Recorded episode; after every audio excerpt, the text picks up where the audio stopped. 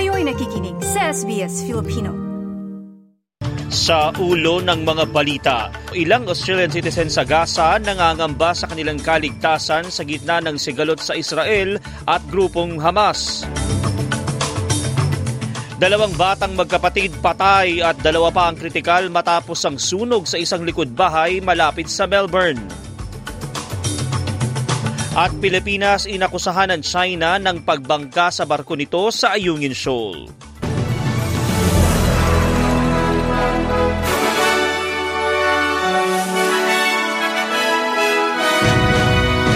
Sa detalye, nangangamba sa kanilang kaligtasan ng ilang Australian citizen na naipit sa Gaza.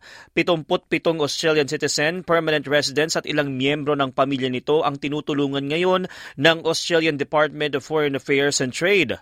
Ngunit aminado ang kagawaran na malaking hamon at pabago-bago ang sitwasyon sa Gaza.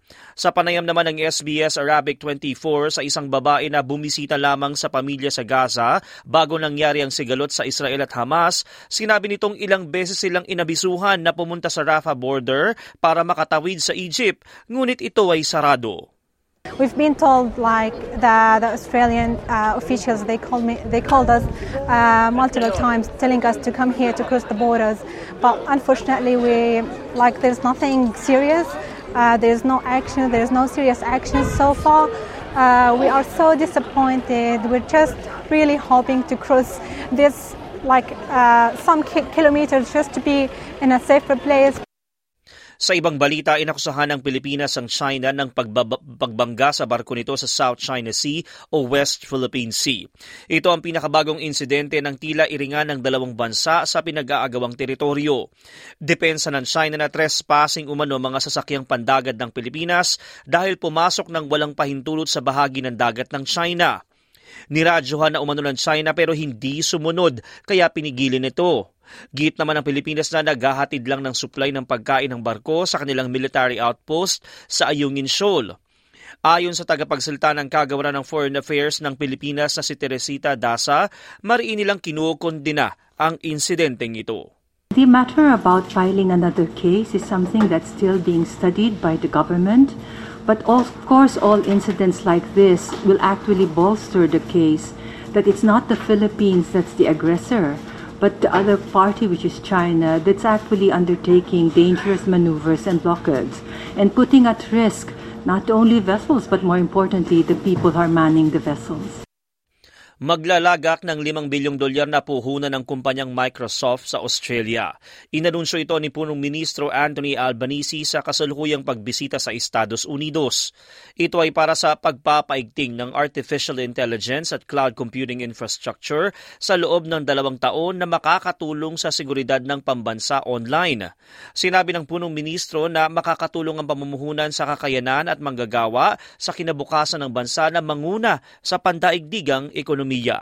We are confronting an ever-changing world, and countries will either move forward and seize the opportunities to create the jobs of the future, to expand in terms of our economic growth, to take advantage of where we are in the world, in the fastest growing region of the world in human history just to our north, or countries will go past us. And this investment will help make sure that doesn't happen.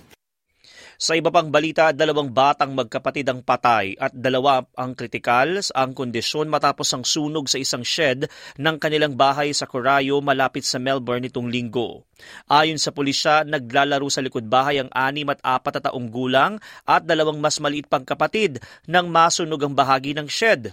Sinabi ni Inspector Emma Bartel na wala pang kumpletong detalye ng sanhi ng sunog at patuloy pa ang kanilang investigasyon. For the sake of the families that are involved in the community, I think we owe it to them to find out what did take place and give them some answers. Hinihikayat ng Rural Fire Service sa New South Wales sa mga pamilya na gumawa ng plano sakaling magkasunog sa bahay dulot ng bushfire. Ito ay sa gitna ng pagtataya ng panahon na makakaranas ng high fire danger ang ilang bahagi ng estado. Naapula na ang malaking sunog ng Nimbodia na malapit sa Grafton, ngunit 12 na pang sunog ang nagaganap sa iba't ibang lugar.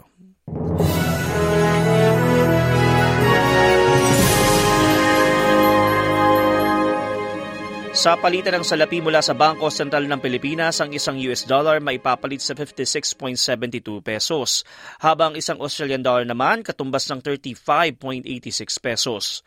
Ayon naman sa Reserve Bank of Australia, ang isang Australian dollar katumbas ng 63 US cents. At sa lagay ng panahon, maaraw sa Perth na may temperaturang 28 degrees. Mahangin at bahagyang maulap sa Adelaide at 18. Mahangin din sa Melbourne 26. Sa Hobart, may nakadakang pag-ulan at magiging mahangin at 23. Maaraw sa Canberra at 27. Pati na sa Sydney at 28. Sa Brisbane naman, maaraw din at 31.